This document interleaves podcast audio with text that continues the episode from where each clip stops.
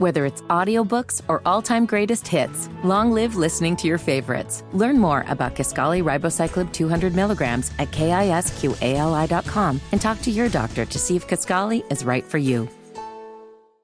Tonight, it's a new episode of All Rise, the legal drama where one judge is shaking up the system. When I take the bench, I'm taking a vow to fight for justice. One case at a time. Your Honor.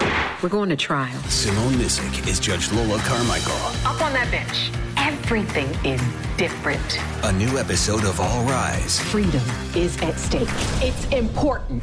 Followed by a new episode of Bull, tonight at 9, 8 central on CBS. Tonight, it's the CBS original comedy, The Neighborhood. I need at least a month to prepare for a debate, not six hours. Actually, it's four hours.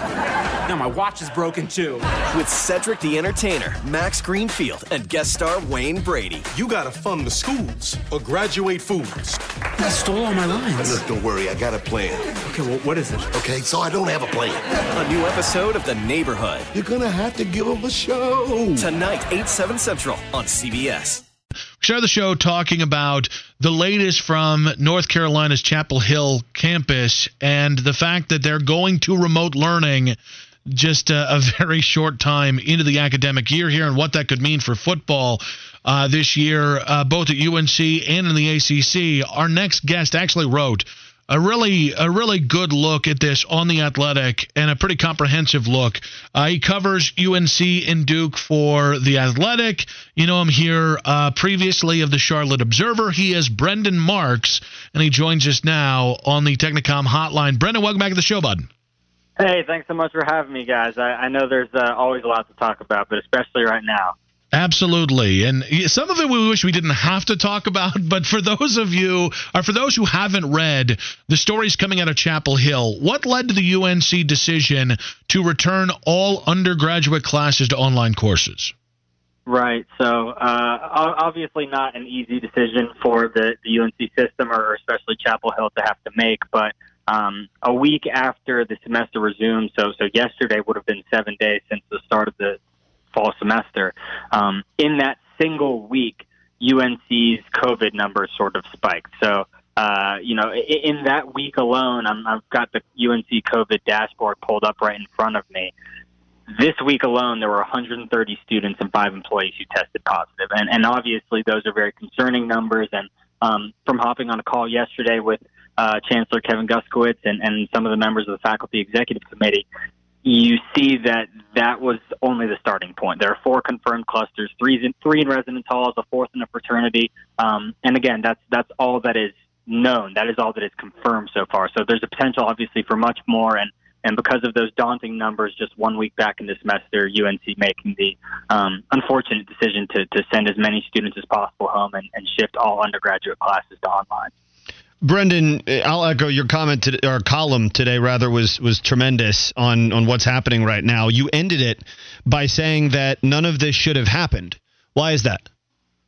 Yeah, I mean, I, I think the biggest thing, and, and this is something that uh, you know we've heard for so many weeks now, and, and obviously athletes have been back, you know, on college campuses for for the better part of two and a half months now, but.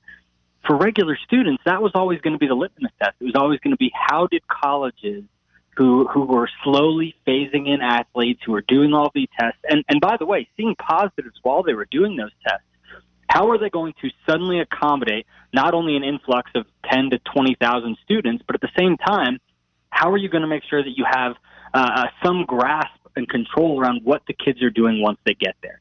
And very clearly what was shown was that UNC did not have that grasp. So when when I said this didn't need to happen these kids shouldn't have been here in the first place and students voiced their concerns ahead of time. Faculty voiced their concerns ahead of time. The Orange County uh, Health Board, the, the county commissioner of Orange County, they all voiced their concerns. They all recommended that in person learning be pushed back at minimum of five weeks, kids not to be brought back onto campus unless it was absolutely a dire situation. And UNC just sort of rammed ahead with the plan anyways, didn't test everyone when they were coming back to campus. And now they're going to be sending these kids back out into their own communities, having been exposed. And now their individual communities, their families are the ones who are going to have to bear this burden of consequences. And, and it's just something that didn't need to happen. These kids never should have been there in the first place. um, just just a, a mess, a, a total mess, and, and one that certainly could have been avoided. Yeah, well, I, and I agree. And the kids who are staying on campus, as you have mentioned, and everybody knows at this point, is the football team.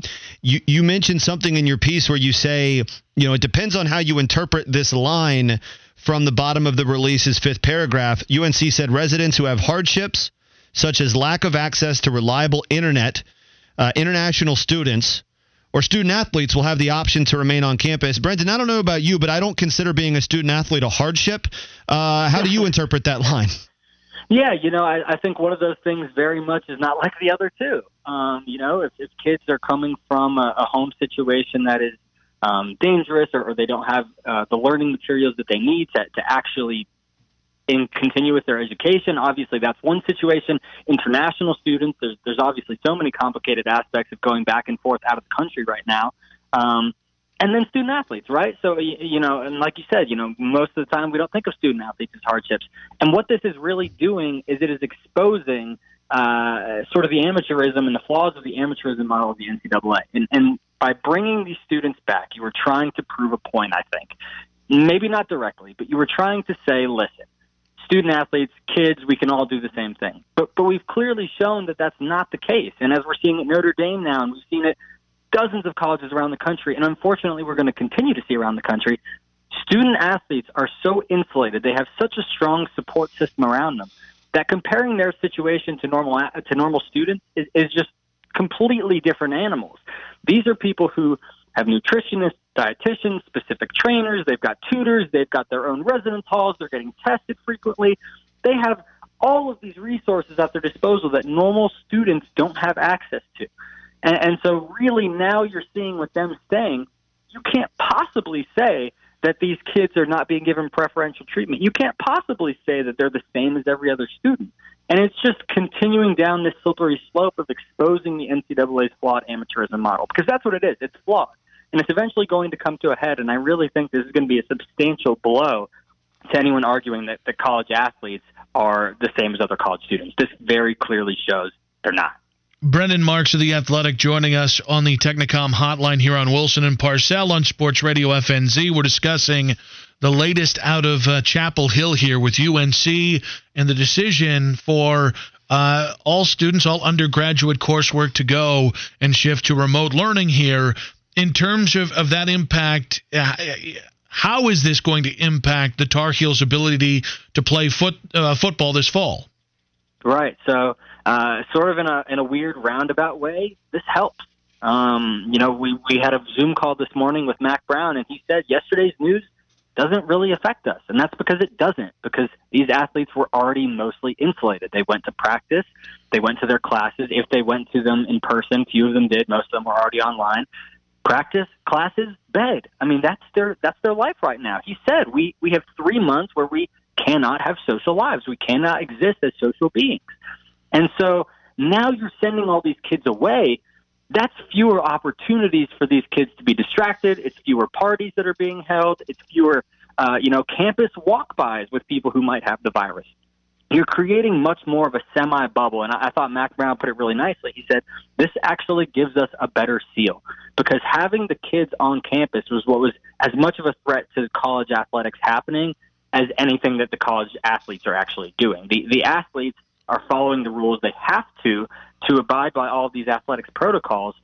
It was everybody else that was causing the problem, causing the concern. You become afraid that there's going to be uh, you know, some sort of exposure or contact between a non-athlete and an athlete. It's crazy that we're sort of grouping them this way, but but that's the way it is. And so now, with these kids not here, you have a semi bubble, and and I think there's a pretty realistic chance that UNC and, and some of these other schools that haven't pulled the plug on football, they're really going to try and do this thing. And I think that the the move yesterday in Chapel Hill certainly helps their cause. Brendan, I thought you were spot on a minute ago when you mentioned how this has exposed the flaws in the NCAA's amateurism model. They have for years tried to prop these kids up as students first, athletes second, and that the athletics are just a, just a byproduct of being at the campus. We know that's not the case. So, in your eyes, and I don't mean necessarily in Chapel Hill over the next month, I mean big picture college football next 10 years, what's the solution? Yeah, you know, I, I think pretty pretty easily we're going to come to a head on this whole issue. You know, I mean, eventually we're going to come to the point where we have to realize that student athletes um, if you even choose to use that term. You know, the, the Daily Tar Heel, the student newspaper at UNC that made headlines yesterday with their colorful headlines, uh, which, which I love. But but they've stopped using that term student athlete because they it's not true. It's not reality. They are not student athletes. They are athletes who are also being given an education. So I think what we're going to see is in the next year as individual state legislatures start passing these bills, they're set to come into effect, I believe, in July of 2021, where athletes are going to be able to profit off their name, image, and likeness we have until that point to establish some sort of status quo because otherwise you're going to end up with a sort of broken, splintered, state by state problem that you sort of saw more broadly with the country and COVID and, and different states reopening and having their own issues. So eventually, we are going to get to a point where athletes are being compensated for their skills. They are producing so much revenue for these universities, and, and the idea that they should not be compensated in the era of player empowerment that we see now, it's just not going to fly anymore. So by next summer, we're going to have some resolution one way or another on athletes being given what they deserve to be given, in my opinion.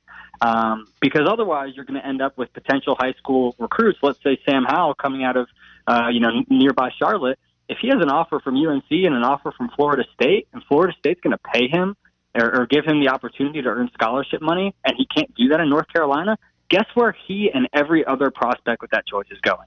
They're going where they can make the money. So July of next summer is sort of the deadline, but but before that point, and and definitely by that point, this is going to have to come to a head where athletes are getting what they're due.